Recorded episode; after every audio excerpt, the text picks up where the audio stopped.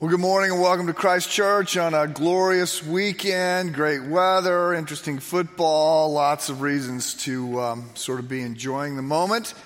Uh, I went Monday night. I went up to a, uh, a home in uh, lake home in Wisconsin and spent a few days writing and thinking and working on some things. Uh, it wasn't exactly a, a, a spiritual retreat per se, but I was sort of unplugged and it was quiet. So I was coming back, uh, driving down from Wisconsin, coming back uh, into Illinois, turned on the news, and, uh, and it sort of started to, you know, wash over me. I mean, it's local, state, national, global, and, and the, the nature of the news is, is always sort of bad. I mean, it's a little bit of, that, that's the nature of journalism, and to report things that aren't working, and sort of human nature, but it was like, okay, uh, debt and war and poverty and famine and uh, all the, the kinds of things that were going on. It was, uh, it was a little bit uh, foreboding. And of course, then there's the personal stuff that we uh, are engaged with, right? I mean, I know that, that uh, some of you are struggling. It's, it's um, just difficult uh, unemployment or cancer, or you're sideways with your children or your neighbors, or your marriage is on fumes, or you're not married and you wish you were, or what, whatever. There's just a whole lot of reasons why uh, people can be down. And the, the passage today actually speaks to that for us. It is, uh, it is the longest answer we get from Jesus as to why things are going wrong and when they'll get better. I mean, at some point you say, all right, enough. We're looking for this world you've talked about of hope and peace and joy and justice and where your will is done and where things work. We're, we're, we're waiting for that. How long do we wait? And, uh, and that's the question that comes up uh, in what we refer to as the Olivet Discourse. So it's Wednesday night, it's, it's towards the very end of Christ's life. Thursday night is the Last Supper. Of course, the betrayal by Judas. They go to the garden. He's praying. He doesn't want to go forward with this. Then comes the arrest, the charade of a trial. Friday morning, he's going to be put to death. So we're in the final hours here of Christ's life. And uh, tensions are high.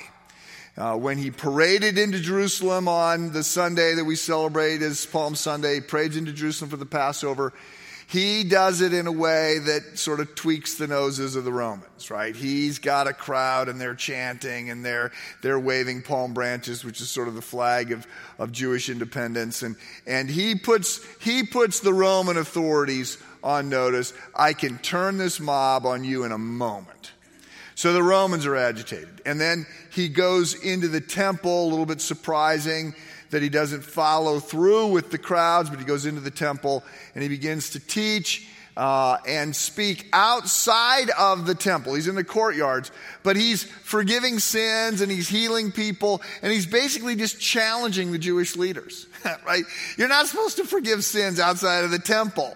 And there he is saying, You don't have to go into that building. I'm the one you're looking for. And so the Jewish religious leaders are agitated. And meanwhile, the disciples are still a little bit clueless as to how things are going to unfold. And one of them makes a comment about the temple, saying how nice it is.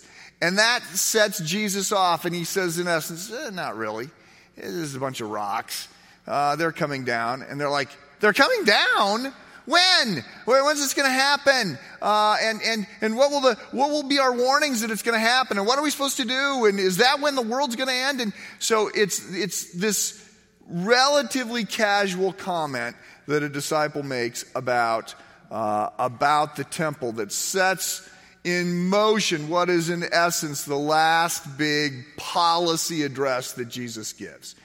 And uh, it's called the Olivet Discourse because they apparently are walking from the temple over uh, to up to the Mount of Olives where Jesus is staying, where they're staying each night. And uh, it's a steep walk. I've done it. You know, my, my takeaway at that moment was, wow, Jesus was in good shape because this is, this is hard climbing here. So the, it's called the Olivet Discourse. And um, again, it, it happens against the backdrop of the temple. So let me just remind you the temple is ground zero for the Jews. This is, uh, this is the place they believe that, uh, that, that God manifests his presence in a particularly unique, powerful, important way. So when, when the Jews come out of Egypt, uh, God is guiding and directing them, and eventually, through, through some sort of trial and error of the people, they settle on this tent where God is going to reside. And, and that's where the, the altar is going to be, where sacrifices are going to be made. And it's, it's where the Holy of Holies is. And, the, and it's inside that that the, that the Jewish holy architecture and relics, right? So Aaron's staff and the Ten Commandments and the Ark of the Covenant are all in this. And so this tabernacle will go on for uh, hundreds of years, and then David will build uh, his palace. He unites the Jews, he builds a palace. And at some point, you can tell David's feeling a little bit um, bad. He goes, God, I, res- I reside in this wonderful palace. You've got a tent. I want to build you a, a better place. I want to build you this temple. And God says, No, uh, you've been a man of war. It's not going to happen that way. But uh, you can collect the, the, the goods, the gold, start to train the artists, get the, get the special lumber from Lebanon, get all that stuff in place, and your son will build the temple. So Solomon does that. And he builds this incredible building and it's glorious and it's got all kinds of gold in it and people come from all over to see it. And the temple is where again the altar is and the sacrifices are made with the priests. And that temple will exist for a couple hundred years. And then uh, the jews will fall to the babylonians and the temple is destroyed and uh, and it's it's gutted, and all the good stuff is taken and stolen and lost, and and the Jews are in captivity in Babylon for seventy years. Then they come back. This is now towards the end of the Old Testament, and uh, they will uh, eventually. The, we're reading the books of here Esther and Nehemiah and Habakkuk. Eventually, they get around to building, rebuilding the temple. Okay, but it's, it's not much to look at. It's sort of, you know, the kids get the cushions off the couch and build a little fort in the corner. And it's, it's like Solomon's temple was glorious, this new temple, not very glorious. But that will be in place for a few hundred years until Herod the Great comes along. And Herod the Great is a diabolical guy. He's called the Great because he's a great builder, he's a great architect. He is named King of the Jews by Caesar Augustus, but he's not a Jew. And so he's not really accepted by the Jews. And one of the things he does to sort of court favor with them is he uh, embarks on a massive building program to build them a temple, to rebuild the temple. He starts in 20 BC and he will not finish, he, he will be gone at this point, but they will not finish until 63 AD. So for 83 years, they're working on this temple. At some point, they have 10,000 people working on it at a time. So there's a, we've got a, a, slide of the temple. So the courtyard you see to the right, the court, that courtyard, just for scale, could hold 400,000 people. And it was just a massive building, okay? So when Jesus is alive, they've been working on it for 50 or 60 years. It's not done. But every year when they would come back for the Passover, they would look to see what was new, right? For the last year, people have been working on this. So um, it's, it's in that context that, that a disciple makes a comment about the temple. But remember, Jesus doesn't like the temple. Jesus is the new temple. The temple was supposedly where God manifested his presence in a unique way. Well, guess what? Jesus is now where God manifests his presence in a unique way. The temple is where you go to get forgiveness of sins. No, Jesus is now the, the way that you get forgiveness of sins. So Jesus is the new temple. He's not a fan of the temple. There's just been this observation of the widow putting the mites, uh, putting her small amount of money into the temple treasury to keep the building program going. And Jesus has, has commended her for her sacrifice, but he's noted that, uh, that, the, that the leaders, the Jewish leaders, are not putting in as much as she's putting in, right? He's not a fan of the temple. And so that's the backdrop out of which these comments come. Now, I just want to say this is a dark passage, and it's a difficult passage to understand. It's difficult for a variety of reasons. It's difficult in part because it's prophecy, and we don't really do prophecy very well. We understand lots of types of, of, literary genre. When you read the paper, you know to read the front page differently than you read the ads, differently than you read the comics, differently than you read the editorial section. We intuitively understand there's different kinds of literature and you interpret them differently. We don't really have a lot of experience with prophecy not the kind of prophecy that we see in the Bible. A whole lot of the Bible is prophetic. But that's about the only place where we're reading this kind of literature. And so we're not really very good with it. Additionally, uh, there are some prophetic literary uh, devices that we have very little experience with. And one of them shows up here. It's called prophetic foreshortening. And it's when somebody talks about something that's right in front of you, either physically or sort of time wise, but you're talking about that and you're talking about something that's way far off at the same time. And you mix them together. And it was relatively common. It shows up in a variety of places in the Bible, but we don't really get that. So Jesus is going to be talking about the destruction of the temple which is going to take place in 70 AD. But, but there's, there's also mixed in sort of the end of the world language. And in part because the disciples, it's, it's not really clear what questions they're asking. There's three places the Olivet Discourse is, is, uh, is d- discussed Mark 13, Matthew 23 and 24, and Luke 21. The Matthew passage is a little bit longer. Uh, when you put all of them together, you can tell that the disciples are sort of conflating the destruction of the temple with the end of the world because in their world, the end of the temple is the end of the world. They, they can't really imagine life going on. It's not always clear what questions they're asking. It's not entirely clear what questions Jesus is answering. Additionally, this is not the only place in the Bible where we read about the end, where we read about how the world ends, where we read about how Jesus returns, where we read about uh, all those things that are covered in this theological topic that is referred to as eschatology. Greek word eschaton means last things. What are the last things? So you've got the book of Daniel, and you got some Ezekiel, and you got Revelation. All of these things are commenting on it. They're all enormously complicated passages. When you study them, you quickly have to make some uh, decisions about some big things that are going to send you down different interpretive pathways. For instance, are the promises that are made by God to the Jews only going to be fulfilled uh, to the Jews?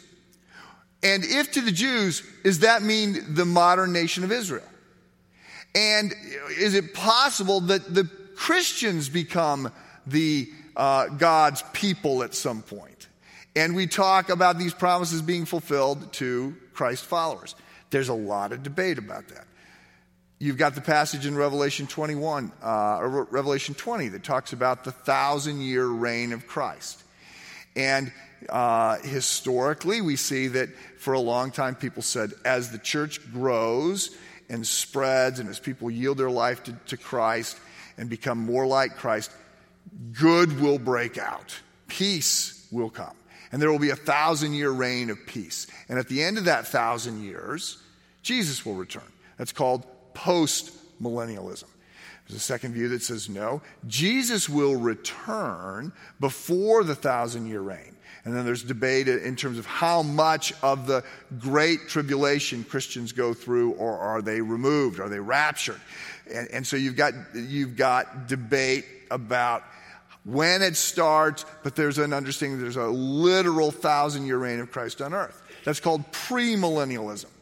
Then there's another group called amillennialism that says the language about the thousand years is symbolic, and it's symbolic of Christ's reign in heaven now. Okay? So these are just a few of the, the options that you have. But people bring different interpretive uh, pathways or, or, or principles to understanding how things are going to end. And part of the reason it's confusing is because it's clear that we're not being told exactly how it's going to unfold. Right? We're not being given the kind of specificity that many people would like. So, this is a difficult passage, but I want you to be encouraged when you leave today because there's good news in it. And that's where we're going to go. But I'm going to walk you through most of, of Luke chapter 21. So, if you have your Bibles, you can turn there. We begin with verse 5. Some of his disciples were remarking about how the temple was adorned, um, how the temple was adorned with beautiful stones and with gifts dedicated to God. Again, they'd been away for a year. Now they're looking at it. Wow, good work. They got a lot done. This is really nice. But Jesus says, uh, as for what you see here, the time will come when not one stone will be left on another. Every one of them will be thrown down. You're like, what? I mean, everything about the temple says stability, durability, you know, lasting power. They've been working on this building for 50, 60 years. They're not done. It will only last, by the way, three years after they complete it before it's, it's torn down. But the disciples are like, What are you talking about? This temple is going to come down. Teacher, they said, when will these things happen? And what will be the sign that they're about to, to, to take place? So then we get the longest answer from Jesus we get to any question ever asked. Um, he replied, Watch out that you're not deceived, for many will come in my name, claiming, I am he, and the time is near. Do not follow them. When you hear of wars and uprisings, do not be frightened. These things must happen first, but the end will not come right away. So, note to self, you will hear lots of people say, this is it. This is the end. It, it's, it's over. The world is going to end. And don't believe that that's necessarily the case. Lots of predictions will be made, have been made, and will continue to be made. Verse 10. Then he said to them, Nation will rise against nation, and kingdom against kingdom. There will be great earthquakes, famines, and pestilence in various places, and fearful events, and great signs from heaven. So again, expect storms and chaos and, and disruption. And just because that's happening doesn't mean the end is near. Those are signs, but they don't mean that the end is imminent. Verse 12, but before all this, they will seize you and persecute you. They will hand you over to the synagogues and put you in prison, and you will be brought before kings and governors, and all on account of my name. And so you will bear testimony to me. But make up your mind not to worry beforehand how you will defend yourselves. For I will give you words and wisdom that, uh, that none of your adversaries will be able to resist or contradict. You will be betrayed. And this is, this is where I said this gets bad and dark. You will be betrayed even by parents, brothers and sisters, relatives and friends. They will put some of you to death. Everyone will hate you because of me. But not a hair of your head will perish. Stand firm and you will win life. So a lot of people want to want to just focus in on verse 18. Uh, not a hair of your head will perish, forgetting verse 17 that says some of you will lose your life. So the verse 18 is obviously in a context of, of God has all of this under control. We live after we die, right? You've got to have an eternal perspective. This is going to work out. Um, so he is calling us um, uh, to not fear even when things look very dark and ominous. Verse 20. When you see Jerusalem surrounded by armies, you will know that its desolation is near. Then let those who are in Judea flee to the mountains, let those who are in the city get out, and let those in the country not enter the city. Okay, so uh, two things to understand here. First of all, this is very countercultural advice that Jesus is giving. Because in the first century, if you lived outside the city walls, as soon as there was trouble, what you wanted to do is flee to the city. You wanted to get inside the city, you wanted to get behind the walls where you would be safe. So this is countercultural advice. Secondly, you, you need to understand that we've got some of the prophetic foreshortening going on here because this is a description of what happens in 70 AD. Even as it sort of talks about the future, it's talking about what happened in 70 AD. The entire Roman Empire uh, is huge, it's massive, it goes in every direction. Not really ever been anything like it since. But top on the list of the Romans' ongoing problems are the Jews. They keep revolting, right? So all these conquered countries and areas, and they're living and paying huge amounts of taxes back to Rome. And uh, there would be insurrections from time to time. Lots of insurrections by the Jews. They kept uh, rebelling. And they will rebel in the late 60s. Right, so they will, they will overthrow the Romans. Remember, Pilate is, is there. Pilate's the Roman governor. He's there. He's got military forces. But obviously, he doesn't have as many military as there are people. So eventually, the Jews will, will organize behind somebody. They will defeat the Romans. So what happens is somebody goes back to Rome and says, there's problems in Rome. And here comes the big army right? So the big army comes and it surrounds Jerusalem. And they just, they, they establish a siege. They basically surround the city and they've got enough soldiers to do that. And they say, okay, now we sit back and wait because you've got a certain amount of food, you've got a certain amount of water. Eventually, uh, you're going to run out. and, and you will die or you will open the gates and we will kill you. We will destroy you. So we read about what happens in Josephus, a Jewish historian, and Tacitus, a Roman historian, and it's horrific. It's, there's a million, Josephus says there's a million uh, people. Uh, I think Tacitus says there's 500,000, but there's hundreds of thousands of people and they starve. And they're, they're eating the dust, they resort, resort to cannibalism. It's horrific what goes on. Eventually, they throw open the gates and in come the Romans, and many of them are killed. Rome is so mad at this point uh, because the Jews continue to revolt that they destroy Jerusalem. So they burn as much as they can. They burn as much of the temple as they can. Remember, there's all kinds of gold in the temple.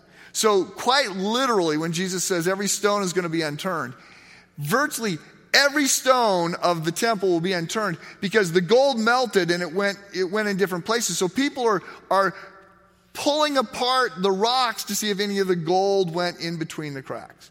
So all that will be left of this temple that was worked on for 83 years is the 187 feet of, of sort of foundational stones that make up the west wall today, the Wailing Wall that you see people going to uh, and praying to. But they, they, they've not rebuilt the temple, although some would like to rebuild the temple. They've not rebuilt the temple because on that spot, the Temple Mount is where the Muslims have built the Dome of the Rock, which is it's the third holiest Muslim site. And so it is a, it is a Muslim holy ground now, and it's also the sort of holy ground of, of the Jews, those who want to rebuild the temple. It's been destroyed. That destruction happens in 70 AD. They not just they don't just destroy the temple, they destroy Jerusalem. They they plow it under and they say to the people, You're gone. Go. We'll let you live, but you cannot stay here.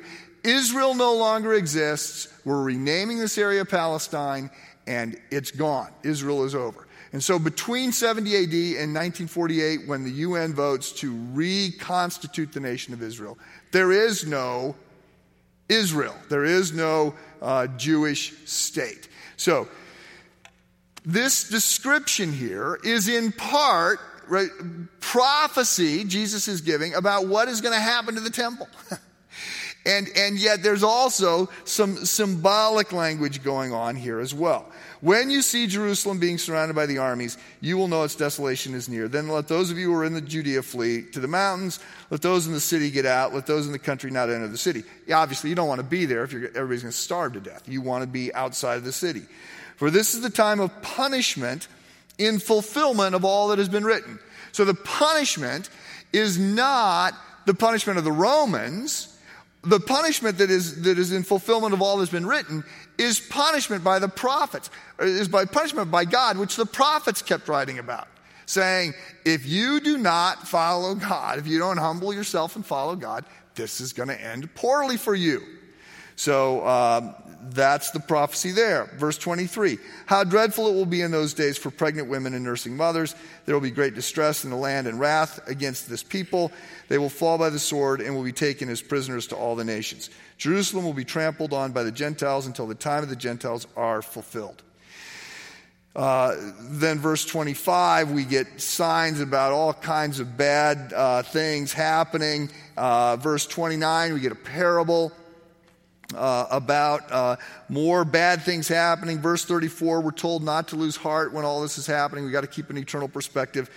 Then, verse 35, uh, for it will come on all those who live on the face of the whole earth. Be always on the watch and pray that you may be able to escape all that is about to happen and that you may be able to stand before the Son of Man. As I said, a dark, foreboding passage. The disciple who said, Hey, I like the building, is probably thinking, Oh my goodness, I had no idea what I was going to set uh, in motion. Verse 37 Each day Jesus was teaching at the temple, and each evening he went out to spend the night on the hill called the Mount of Olives, and all the people would come early in the morning to hear him at the temple. So, uh, Jesus is teaching last policy address it's a comment about the temple. He doesn't like the temple. He, he talks about the fact that it's going to come down. When they ask when, and they ask, you know, what will the signs of this be, we get this prophetic passage about the end of the world in which Jesus will say, Many people are going to predict it before it happens. He'll also say, Many people will say that they're me, that they're the Messiah, but they're not. And, and we get a, a description uh, of, of, of, of a time when bad things are going to happen. And we are told in this passage that many of us will suffer. Uh, we are told, uh, if we read between the lines, that Jesus knows the future. Right? If we read the Matthew account, we are told that the end will not come until the gospel has been preached around the world. Um, we are told that uh, not all religions are the same or are right. There's a whole lot in this text that we can uh, latch onto. We're coming back to it next week. I want to leave you today with two ideas, two big thoughts. First, I want you to understand that uh, we know everything we need to know. Okay? So, this is a complicated passage. There's a lot of debate in terms of the specifics of how we're going to understand it. As a general rule, the prophecies we see in the Old Testament that are fulfilled are fulfilled in a way that we didn't expect. It, it makes perfect sense in retrospect, but it's really hard to look at the prophecy and say, this is the way it's going to be fulfilled. So it's just the nature of, of the way God's prophecy works. So there's a lot of disagreement over some things. I want you to have confidence that you know what you need to know. So, one of the things that, is, that gets elevated at the time of the Reformation, which we're going to celebrate the 500th anniversary of the Protestant Reformation when Luther nailed his 95 Theses on the door, uh, the castle in Wittenberg, Germany, and sort of called for the church to, to, sort of humble itself and, and head down a different direction. There's a number of things that correspond with that. One of the things that came out of the Reformation was Luther's call to get the Bible back in the hands of the people. And, and the specific underlying principle was called the perspicuity of Scripture, which basically said anybody can read the book and the main points will be clear. Okay? So you don't, it, it's not just the priests that should read the Bible. Anybody can read the Bible and the main points are clear. There is a creator God who is holy and powerful. We are sideways with him. He's loving and gracious and he sent his son. We can be reconciled through the, Jesus, who was the Son of God and God Himself and fully man and dies in our place. The big points are there for anybody to read, and, and they, they are clear. there are other things that are not so clear. Right? All scripture is true, all scripture is, but not all scripture is as important as all other parts of scripture. So the perspicuity of scripture says there's the things we need to know, we know. So what do we need to know about uh, the return of Christ? That he's going to return. Right? He came as a child, he's going to come again. It's, it's talked about throughout the book. The one who came in weakness is going to return in power. He will return to establish his kingdom. We also know that we don't know when this is going to happen. Now, many people will claim to know when it's going to happen. When they make those claims, my advice to you is to just back slowly out of the room because they don't know. In the Matthew account of the Olivet Discourse, Jesus says, Nobody knows the hour of the day, not even me. So I'm just thinking that if Jesus doesn't know, they don't know. Now I get that we want to figure this out. We're looking forward to this day. Like, when will it come? We get some clues. so you want to try and put the clues together. I get that. It all makes sense. But we have to handle this with great humility. And some people become very confident that they've figured it out. Nobody's figured it out for 2,000 years. They suddenly have figured it out. I would encourage you to say, no, I know Christ is going to return, but I'm quite confident that all you can do is speculate and guess, and I'm not going to hitch my wagon to your train. And number three, uh, we, we know that we know everything we need to live faithful lives now. Right? It's not like we're blind or clueless. We don't need to know the date. I, I think one of the reasons Christ doesn't give us the date is because we would just put it off. Right? When do you do your taxes? When do you write your papers for class? Right? When, when all these things happen, you put it off to the last minute. If you go, oh, it's not happening in my lifetime, I don't have to worry about that. No, that's not, that's not what we're called to. Christ could return at any time. So we need to live faithful lives now. And, and we can have confidence that the things we need to know about, uh, about how to live are found in this book and they're clear. The second thing I want you to hold on as we go forward is just the promise that Jesus wins, right? Jesus wins, good prevails, God triumphs. We, we, we're not blind as to how this is going to unravel. We have been told that Jesus, who came as a child, will return. And so we need to live with that confidence. Right? Things work out for those who are in Christ. It's rough sledding between now and then, but things end well if you are in Christ. And the return of Christ will be a glorious event. I, I went back and, and, rewatched part of the second Lord of the Rings uh, movies. So, uh, you know, Lewis, C.S. Lewis, and Tolkien are friends, and Lewis writes uh, the Chronicles of Narnia to try and talk about the kingdom of God unfolding and he has a Christ figure, Aslan the lion. Tolkien thinks Lewis is crazy that you can't have a Christ figure because it's easy to have interesting evil characters. It's not very easy to have interesting good characters. They sort of get saccharine and sweet and not like Jesus. And so, so Tolkien thinks that you can't do what Lewis does. I think he does it pretty well. But in the Lord of the Rings, he divides the offices of Christ, prophet, priest, and king, between Frodo, who is the priest. He's gonna, he's gonna end up dying because he's trying to do the right thing and, and rescue others. Uh, uh, Aragorn, who is the king, and Gandalf, who is the prophet. So in the second Lord of the Rings movie, Gandalf dies. Gandalf the Grey dies. It's a bad moment, everybody said. Later on, here comes Gandalf the White. He has returned. And, and it happens, there's this battle going on, and it looks like the fellowship of the ring, these people that are trying to get the ring to Mordor to destroy it, right, to, to defeat evil, it looks like it's over for them. They're surrounded by an army, the army's pressing in, they're going to die. And all of a sudden, up on the hill, there comes the white horse with Gandalf the White on it. And everybody goes, Gandalf?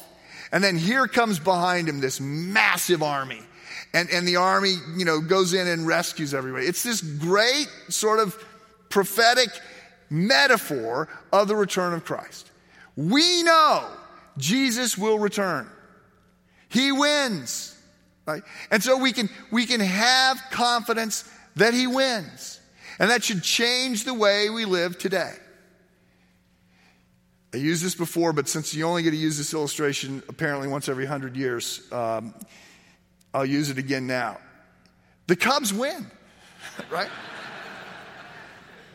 and you can go back and watch game seven and, and watch the eighth inning when everything is unraveling and you're going, oh no, it's, it's coming apart, it's coming apart. You can watch that now with confidence because you know how it turns out.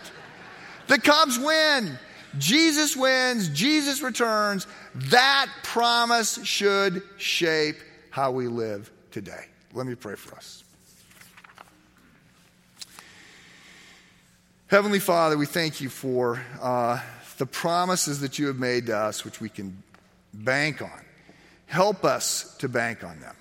There are, there are lots of reasons that we can get discouraged and have frustrations and doubt and fear and be confused as to what's going on. And there's all kinds of claims and counterclaims about what's going on. Help us see through all of that uh, and, and to live with the confidence of your promised return. Help us to lean into the values uh, that, that will one day prevail values of grace and love and mercy and kindness and justice and joy. We long for that day. We want to be part of that world. We want your will to be done on earth as it is in heaven. So we, we look forward to that day and pray for strength and confidence uh, to live today in light of your promised return. In Christ's name.